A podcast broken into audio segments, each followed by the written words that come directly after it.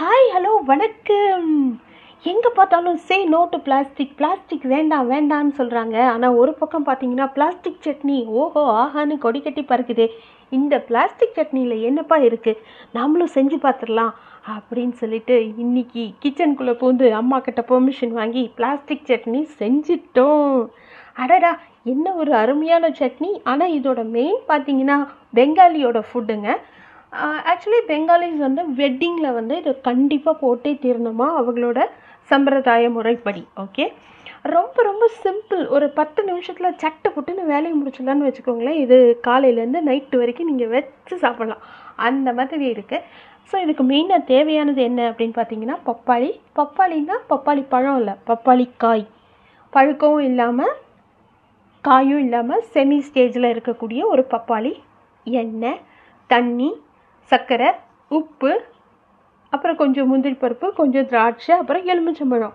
மெயினாக எலுமிச்சம்பழமும் பப்பாளி காயும் ரொம்ப முக்கியம். இப்போ எப்படி பண்ணுறதுன்னு பார்த்துருவோமா பப்பாளியை எடுத்து தோலெல்லாம் உரிச்சிட்டு கொட்டையெல்லாம் எடுத்துட்டு தனியாக வச்சுக்கோங்க. அப்புறம் பப்பாளியை வந்து திக்காக கட் பண்ணணும். அதாவது சன்ன சன்னமாக கட் பண்ணணும்னு வச்சுக்கோங்களேன். நம்ம இந்த ஃபிங்கர் சிப்ஸுக்கு கட் பண்ணுவோம் இல்லைங்களா? அந்த மாதிரி கட் பண்ணணும். அதை வந்து நல்லா தண்ணியில் நல்லா கழுவணும் ஓகே கழுவுனதுக்கப்புறம் அதில் அந்த பால் மாதிரி பிசுக்கு பிசுக்குன்னு வரும் இல்லையா? அதெல்லாம் போனதுக்கப்புறம் அதை எடுத்து தனியாக வச்சுக்கோங்க. வேற ஒரு பாத்திரத்தில். அப்புறம் கொஞ்சமாக எண்ணெயை சுட பண்ணி அந்த வெட்டி வச்ச பப்பாளி எடுத்து கொஞ்சம் நேரம் சாட்டை பண்ணணும்.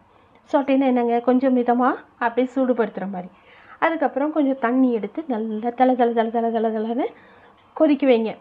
ஒரு ஹார்ட்லி ஒரு டென் மினிட்ஸ் கொதிக்க வைங்களேன் அப்புறம் ஒரு கப்பு சர்க்கரை போட்டு நல்லா கலக்குங்க.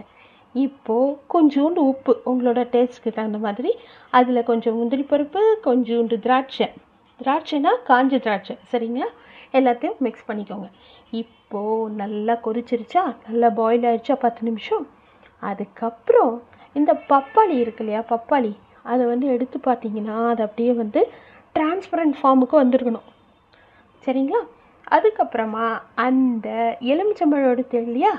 அதை எடுத்து அது மேலே லேசாக அப்படி ஸ்க்வீஸ் பண்ணிங்கன்னா அந்த சுகர் போட்டோம் இல்லையா? சுகர் சுகர் அது வந்து கேரமலைஸ் ஆகிறதுக்கு நல்லா ஹெல்ப் பண்ணும். ஸோ இப்படியே நீங்கள் பண்ணிங்கன்னா பப்பாளி பழம் நல்ல சூப்பர்வாக டிரான்ஸ்பரண்ட் கலரில் எல்லோ இஷ்யூ ஆகிடுங்க அப்புறம் நமக்கு நம்மளோட பிளாஸ்டிக் சட்னி தயார். எல்லோரும் சொல்கிற மாதிரி நாமளும் பிளாஸ்டிக் சட்னி பண்ணிட்டோம்ப்பா.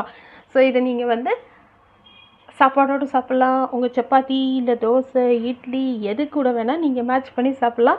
என்ஜாய் பண்ணுங்கள் பிளாஸ்டிக் சட்னி பண்ணி உங்கள் ஃபேமிலியும் சந்தோஷப்படுத்துங்க. நீங்களும் சந்தோஷமாக சாப்பிடுங்க.